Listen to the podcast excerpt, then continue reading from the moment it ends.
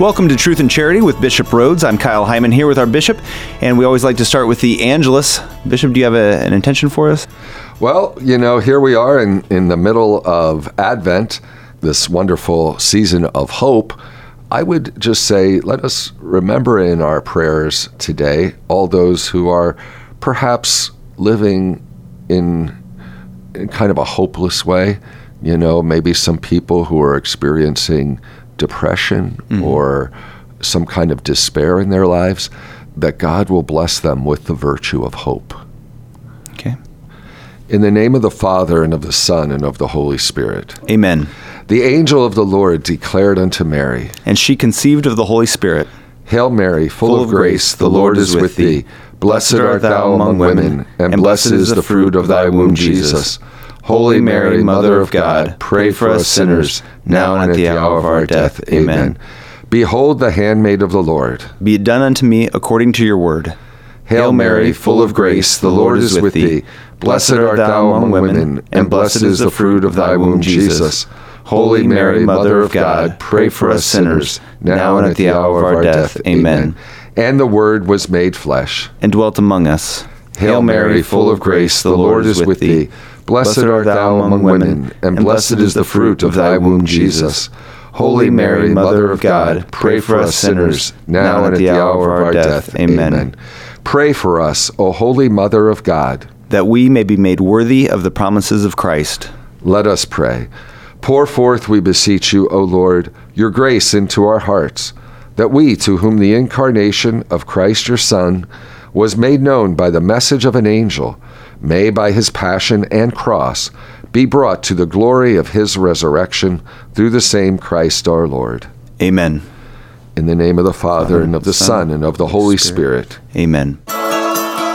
Welcome to Truth and Charity with Bishop Rhodes, brought to you in part by Notre Dame Federal Credit Union.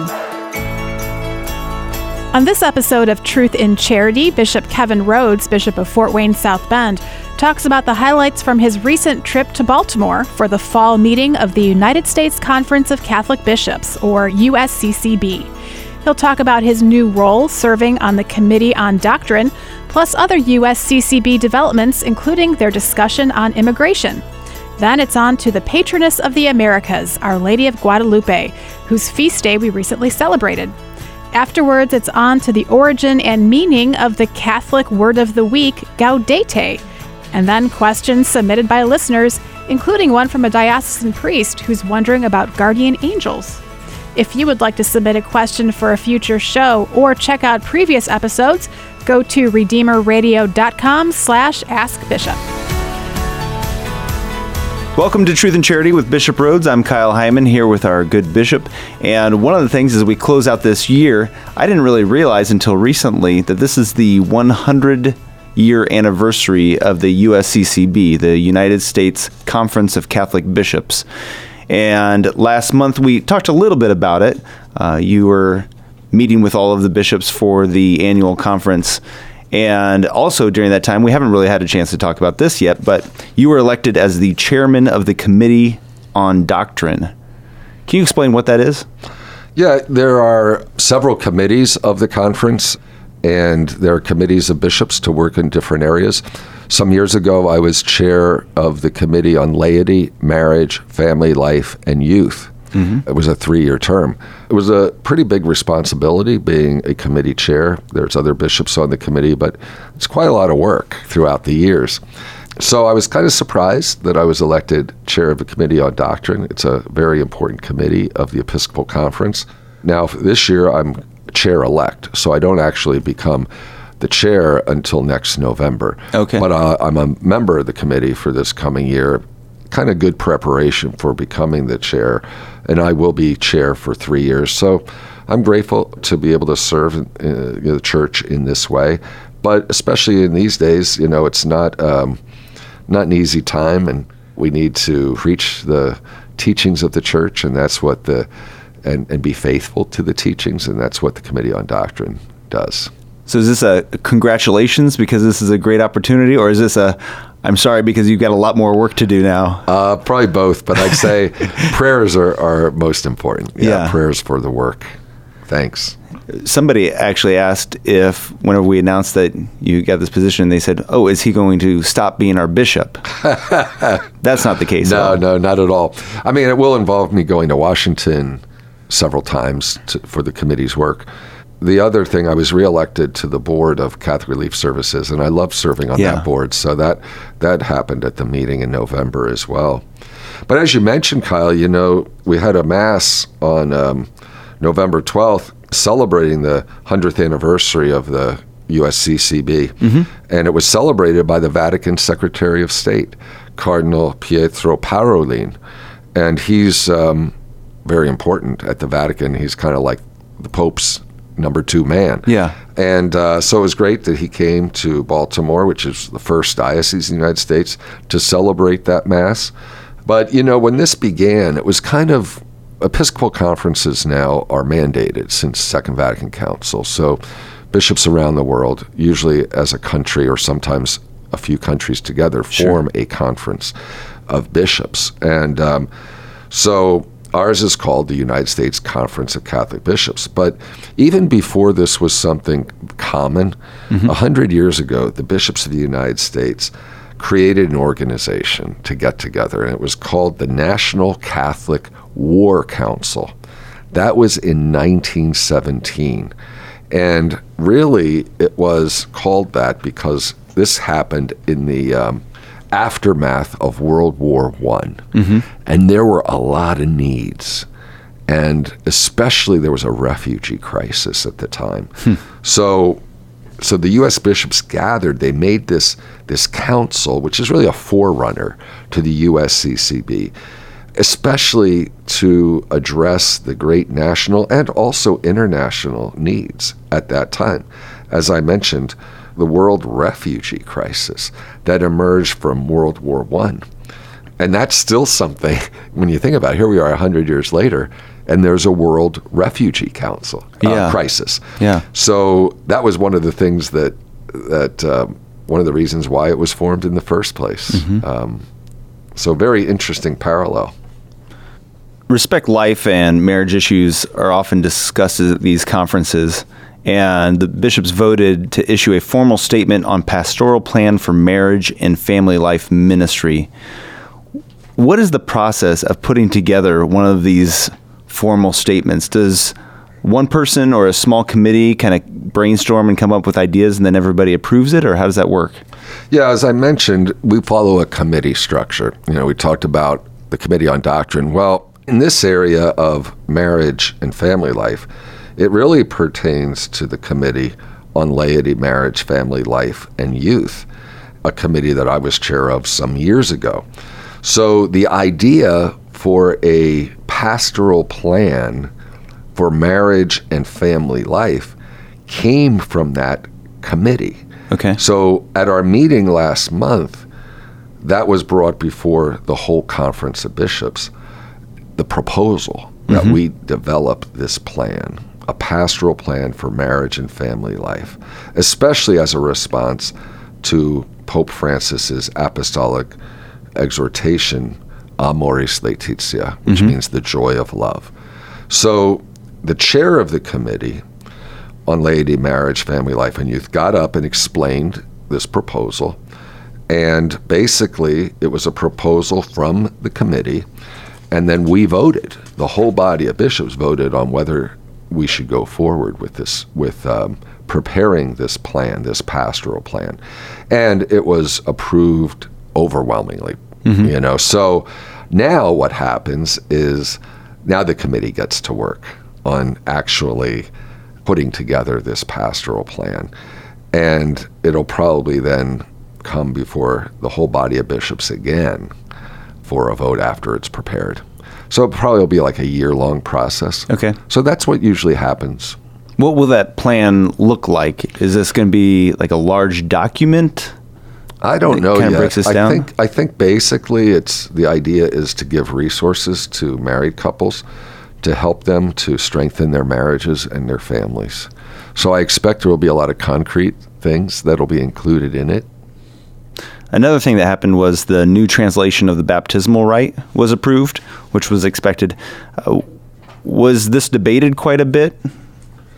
There was a little debate. Actually, we've been doing the new translations of the various sacraments, the rites of the church. Like we had the big, you know, which took many years, the revised translation of the Mass. Right.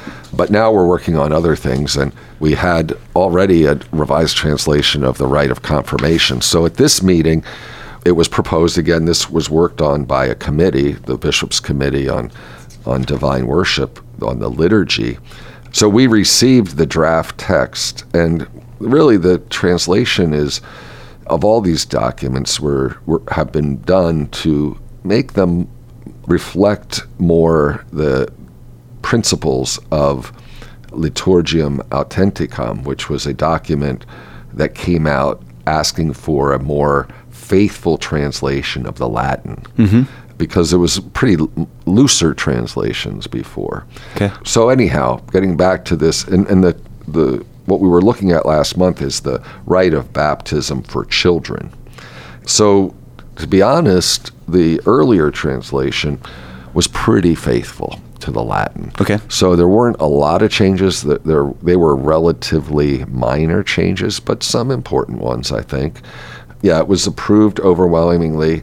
The only debate was, I remember from the meeting, there was a bishop who questioned whether a change really was needed and Okay. the expense of having to print more texts and things like that. But no, the great majority of the bishops said, yeah, we need this this new translation of the order of baptism for children.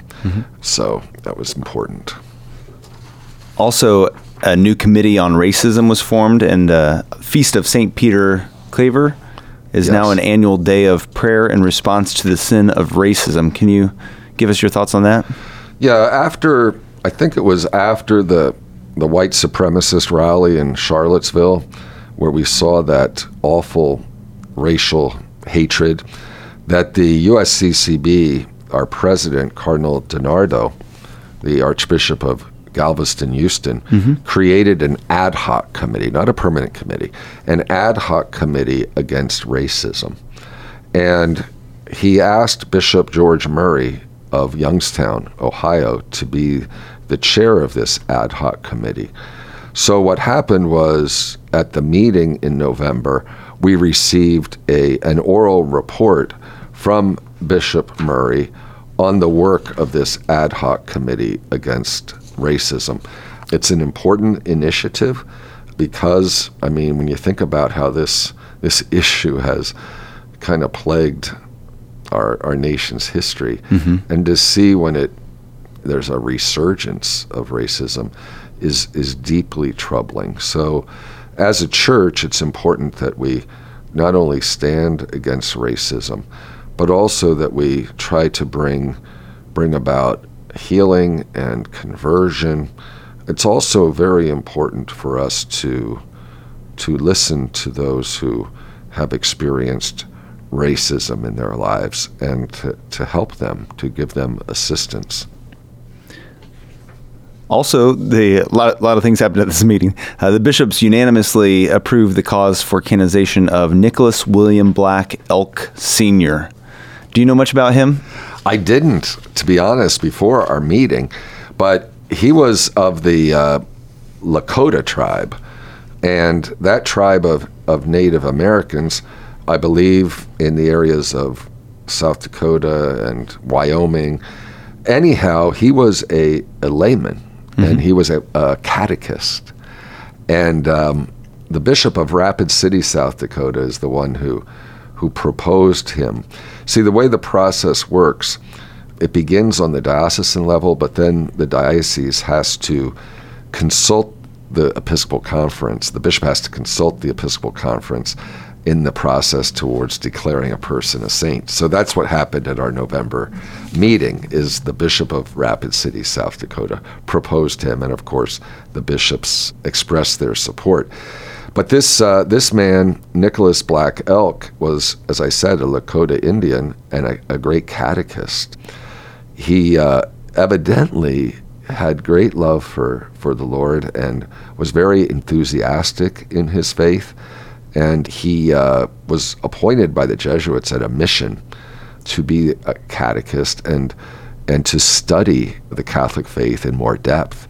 And it, it said that he had a, just an excellent memory for learning scripture and church teachings. So he traveled to all different kinds of reservations, preaching as a layperson, sharing stories, teaching the Catholic faith. It's said that there were probably about 400 Native Americans baptized because of his preaching and his teaching. So he's pretty impressive life. I look forward to see um, how this cause for can- canonization proceeds.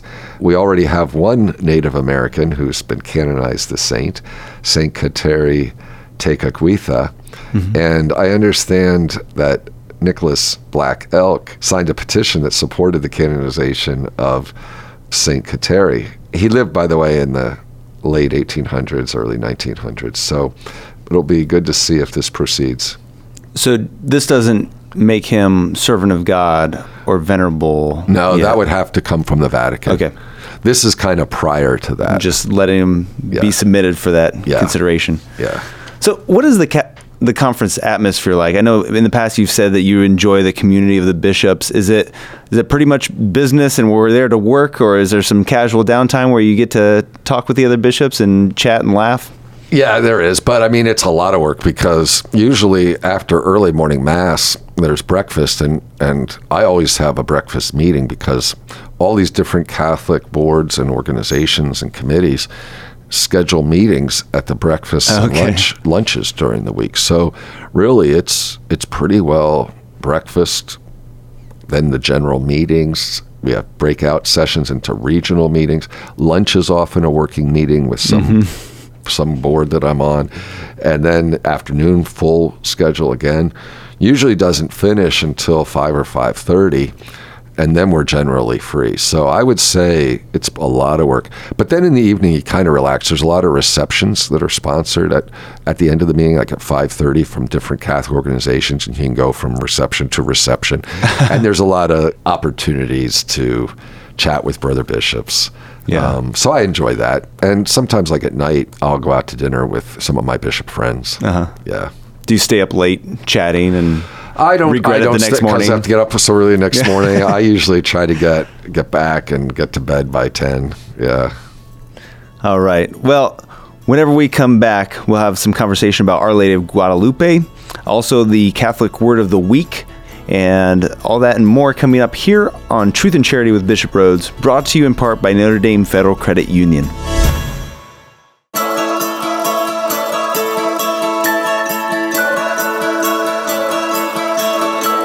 Welcome back to Truth and Charity with Bishop Rhodes. I'm Kyle Hyman talking with our bishop. And before the break, we were talking about the USCCB's conference. And was there anything else that you wanted to discuss about that meeting? Well, we had a lot of focus on immigration. I would say that was probably the longest discussion hmm. during the week. As you know, we're very concerned about our young people and the, the DACA program, Deferred yeah. Action for Childhood Arrivals and so many of our young people that are affected by that. We also discussed um, our worries about those who are benefiting from the temporary protected status program. We have just so many people from Haiti and Central American come, who come from areas where they're seeking refuge, also from other parts of the country, refugees, etc. So we have vigorously opposed recent administrative decisions regarding immigration and refugees. There's not only a little majority, I mean, this is total consensus of mm-hmm. the U.S. bishops that our country desperately needs comprehensive immigration reform. We need a path to legalization and citizenship for the millions of people who in our country who are law abiding, who are paying taxes, contributing to our society. At the same time, we know our country has the right and the responsibility to regulate our borders mm-hmm. and to enforce our laws, and we we have to do that. But we don't want to see families separated, children torn from their parents. There needs to be a solution for the people who are have been in our country so many years who are unauthorized. again, those who obey the laws, those who are paying taxes, those who are contributing to our society. We need just solutions. Mm-hmm. So we spent a lot of time on this. And as one of the bishops said, this poisoning rhetoric in our country that degrades immigrants. And so we oppose that. It's not that's not our calling mm-hmm. as Christians, you know. We're to welcome the stranger. We're to reach out to those who are refugees. We shouldn't just see them as problems. We should see them as our brothers and sisters. This is part of the Catholic teaching. It's part of the Catholic social teaching on the common good and the dignity of the human person. So I would say that was a, a very important issue that we continue to address. We have a committee on migration of the USCCB, led by Bishop Joe Vasquez of Austin, Texas, who is working tirelessly in this area. You probably know we talked about here on the program before the Share the Journey campaign that was launched by Pope Francis back in September, mm-hmm. and we continue to to do that. I mean, just to to call attention to the fact that we have 65 million people in the world who are displaced from their homes. I mean, all these refugees who are victims themselves of war and violence and extreme poverty, of persecution. So the Share the Journey campaign is, is helping people to see them not as just statistics. These are human beings who are facing these great struggles. So anyhow, that was that was an important part of um, of our meeting, and and there was a really beautiful unity among the bishops of the United States on this issue. And we talked about how we need really greater unity among our Catholic people on the mm-hmm. issue as well.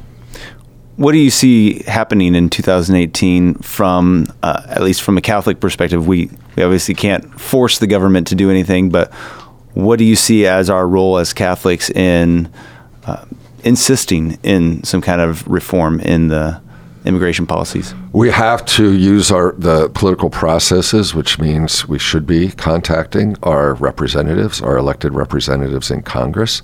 That's extremely important as constituents that they know our views in this area. That we, I think we do have a great responsibility to do that.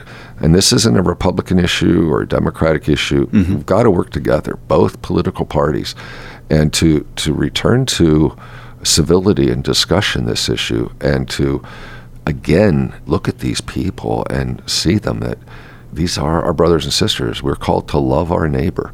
The church has always been, I mean, the church in the United States is a church of immigrants. Mm-hmm. And the Catholic Church has always been welcoming to immigrants and to refugees. And that's our mission we need to continue. That doesn't mean we don't care about border security or about securing our borders. Yes, we do. That's why we need comprehensive immigration reform. And solutions should not include separating families, mm-hmm. separating husbands from their wives, or separating children from their parents. You know, the family is the basic unit of society. We really have to fight for family unification. We also have uh, two Marian feasts that were just uh, just had recently. The Immaculate Conception, which you talked about last week, and then yesterday was the feast of Our Lady of Guadalupe. And I know you've talked a little bit about Our Lady of Guadalupe in the past, and and how you've implemented some of that into your your coat of arms. Yes. And so maybe just a, a, quick reminder of Our Lady of Guadalupe and, and why that's important to you. Oh, she's patroness of the Americas. And I mean, when you think about it, the evangelization of America mm-hmm. really began in earnest after she appeared to Juan Diego on the Tepeyac Hill, which is today part of Mexico City. That she came to this indigenous, native, simple Christian named Juan Diego with a message of, of great love and compassion and consolation to the people, the Aztec people who were in a state of, of real despair and uh, they were in a state of, of uh, great need. And Mary appeared to them like one of them as their tender mother. And it just caused a huge conversion of millions of people to Christianity and to the Catholic Church. So, really, the evangelization of America really began in the heart of our Blessed Mother. And of course, there's so many things we could talk about the Guadalupe apparitions, the miraculous Tilma, and I mean, just amazing things that if we had more time, we could talk about. But I would say um, I'd recommend people learning about Our Lady of Guadalupe. And, and uh, I have great devotion. I was ordained a bishop on the feast of St. Juan Diego, Yeah. which is December 9th. And that, that's the first apparition of Mary. You know, the apparitions took place across four days. So it was December 9th to December 12th. The Feast of Our Lady of Guadalupe is December 12th, and but it began on December 9th. Uh, we have beautiful celebrations around our diocese. I try to go to different parishes, especially that have Hispanic communities during on the Feast of Our Lady Guadalupe. That's always joyful. It's just a, a great, uh, great celebration of faith. All right, and if anybody's interested in going to Mexico City to see the Tilma of Saint Juan Diego or the uh, the image of Our Lady of Guadalupe there, Redeemer Radio is is planning a pilgrimage there July of 2018, and the host for that is Father Fernando Jimenez from Saint Dominic Parish in Bremen. So people can find out about that at redeemerradio.com slash travel. It'd be a great trip. And also, one other thing before we take a break and take questions from listeners, the Catholic word of the week, gaudete. Gaudete. Gaudete. Sorry, Kyle. Wh- Where? What even? That's Latin. What language? Okay, Latin. Latin, Good. yeah, yeah. What does that mean? Rejoice. Gaudete. And- Rejoice. And, we celebrate the third Sunday of Advent with a pink candle, and that becomes the Gaudete Sunday. That's correct, and the reason it's it's I would say the color is rose. There you Um, go. But uh, because the priest can also wear rose-colored vestments on that day. Okay. The reason it's called Gaudete Sunday is because the introit of Mass that day, the introit is the entrance antiphon, is rejoice in the Lord always. Again I say rejoice. Indeed, the Lord is near. That entrance antiphon is taken from St. Paul's letter to the Philippians, chapter 4, verses 4 and 5. So, gaudete is, yes, rejoice. Rejoice in the Lord always. And the reason we have that is we're getting closer to Christmas. It's the third Sunday of Advent, so we're we've kind of passed the midway point of Advent. We're preparing for the arrival of the Lord Jesus, both in his first coming in Bethlehem, but also his second coming at the end of the world. So we we we say the Lord is near. Rejoice. So it kind of is a is a nice custom. Similarly, in Lent we have what's called Laetare Sunday, and it's kind of like in mid Lent where you do the same thing. But uh-huh. but anyhow, yes. So gaudete, rejoice. All right, and then you get to light the rose candle. Correct. Okay. Yes. Well, if you have any questions for Bishop, or if you have a word that you would like to be the Catholic Word of the Week, you can suggest that by going to redeemerradio.com slash askbishop, or you can call our text, the Holy Cross College text line at 260-436-9598. And coming up, we're going to be asking questions that were submitted by listeners right here on Truth and Charity with Bishop Rhodes, brought to you in part by Notre Dame Federal Credit Union.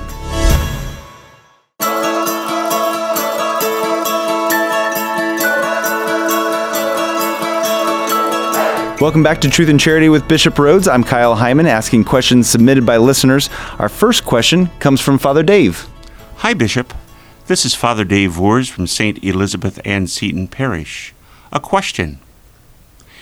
If I hear of a prayer need during the day, in the middle of a meeting or with a group of people, or I'm just thinking of prayer intentions and would like my guardian angel or a favorite saint to join in intercession for that particular need, does my guardian angel hear my request by just asking it in my mind?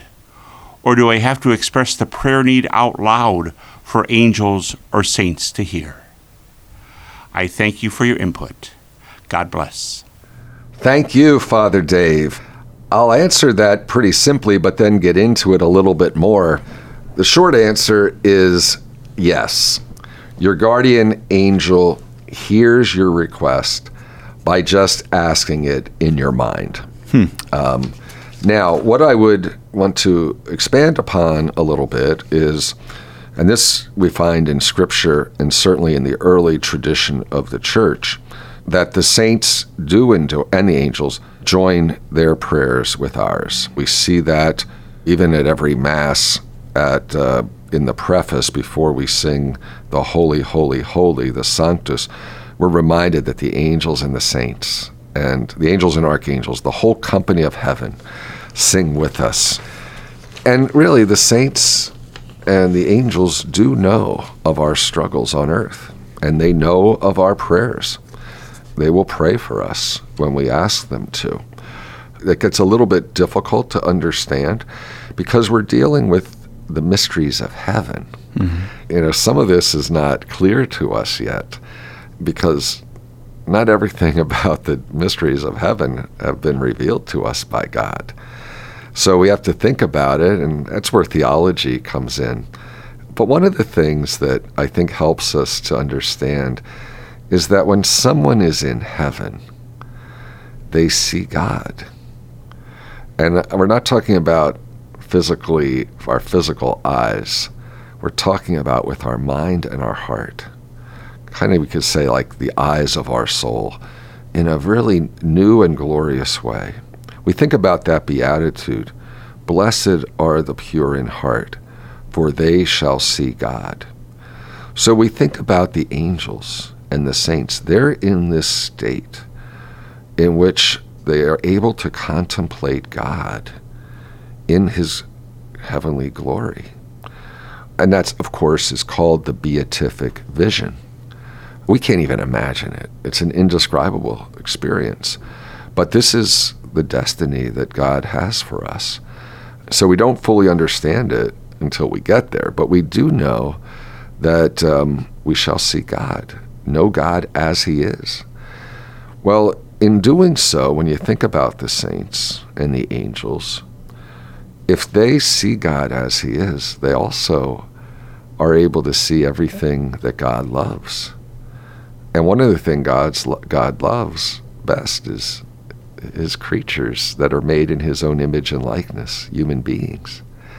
So the saints who see God also see and know about us on earth because they see us reflected in the mind and heart of the God who loves us, who they see face to face. So anyhow, I think it's beautiful. That that question makes us think about that is a good way to think about the mystery of heaven. But again, I, that's why it's good for us to be conscious of our guardian angels and and the saints and, and to turn to them, to realize that they're in that state of the beatific vision, that they they know our prayers. Sure. One of our listeners said, It seems I see more homeless people outside asking for money around Christmas. What is a Christian response in those situations? Should I give them money? That's a good question. I like to engage a person like that. It's not just handing them a $5 bill, but maybe stopping and chatting a little bit. Mm-hmm. I find that that can be very beautiful, and then also give them a little material help if one is able. Sometimes I've given people a little gift card to go to a Burger King nearby or something. Uh-huh. I think both seeing that person, uh, that homeless person, and their dignity as a child of God and a brother or sister in Christ. So to show them love just by talking with them, seeing them as a person, and then, if able, give them a little hand, give them a little bit of material help. I always say I rather err on the side of, you know, like sometimes we'll say, well, what if they go, someone will go and use it for alcohol or drugs. I always rather err on the side of charity if I can. Mm-hmm. Now, it's sometimes difficult. Like, I'm in Baltimore, there's a lot of people who are asking for money on the street. It's impossible to give it to everybody. You yeah. know, that can be pretty challenging if there's a lot of people. But, but I think just some good human interaction and communication is a good thing, and to pray for that person afterwards. Okay. We have a question from Kyle Hyman from St. Mary's in Decatur. Says, oh no! I wonder who he is. So my wife and I budget how much to give to our home parish. And when on vacation, we're wondering if we should give that allotted amount to the church we're visiting or to our home parish or split the difference somehow. Or I guess, would you challenge us to be extra generous and continue our home parish donation, which is actually an automatic withdrawal, while at the same time give to the parish we're attending while on vacation? Good question, Kyle. I, I mean, I'm only going to give you opinion because there's no set teaching on this. I mean, you certainly have the freedom to decide how you're going to do that. But I, my opinion or my advice would be your support of your own parish comes first. And I would make sure that your home parish, which depends on your contribution, that you would, especially you're doing it electronically, so that's helpful, that you continue to give the allotted amount that you've decided to give that to your home parish. And then at your visiting parish, just give a little extra something in the collection. That's just how I would, I mean, I guess people could disagree with me on that, but I think that would be the best way. I would also, if I'm traveling or something, and let's say I'm at a really poor parish, mm-hmm. maybe while I'm on vacation or something, might try to do extra mm-hmm. if a parish is really in need that I visit. All right. Well, thank you. If you have questions, you can ask them by going to redeemerradio.com slash askbishop, or you can call or text the Holy Cross College text line at 260-436-9598. And we have more of your questions coming up right here on Truth and Charity with Bishop Rhoades, brought to you in part by Notre Dame Federal Credit Union.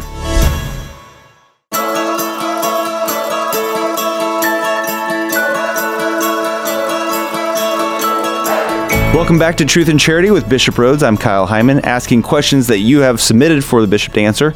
And our next question comes from Charles Boring from Warsaw, Indiana, who said, I am divorced and currently attending an Anglican church. I have looked into becoming Catholic and was told by a priest that while I could join the church, I could not receive communion due to my previous marriages. Since receiving communion is one of the main reasons I want to become Catholic, I decided not to join. Do you have any advice? Yes, my advice to you would be to look at presenting a case to our diocesan tribunal to see if your pri- previous marriages were actually invalid. Mm-hmm. And that would then, if you had a decrees of annulment of those previous marriages, then you would be free to become a member of the church and receive the sacraments, including the Holy Eucharist. So yes, you do have to find out about the uh, the former marriages. Now this is presuming that you're in a marriage now. If you're living a chaste life and you're no longer married or living with a woman, that's then you could enter the church and receive Holy Communion. Okay. For someone, for Charles or someone in a situation like him, what's the best way to get a hold of the tribunal or to, to present well, your case? Well, you could do it through, begin with your parish priest. Uh-huh. After that, it could be referred to the tribunal, or a person could directly contact the tribunal. Just uh, give a call to the diocese and ask for the office of the tribunal, okay. or write a letter. Might even be better. Okay. Yeah, or email. Charles also asked if a prisoner is on death row and is indeed guilty of the crime, but has repented and received forgiveness from Christ, wouldn't his execution be considered the murder of an innocent person? Obviously, we would oppose the death penalty, and we would oppose execution of a person. But I would not. I mean, the reason that the state would be executing him was because of of a heinous crime that he committed. So I wouldn't say the person is is an innocent person, even if they've repented, receiving forgiveness. In um, they did commit a very serious crime, and that's why the state would be punishing them in this way. But as I said, we disagree with capital punishment. All right.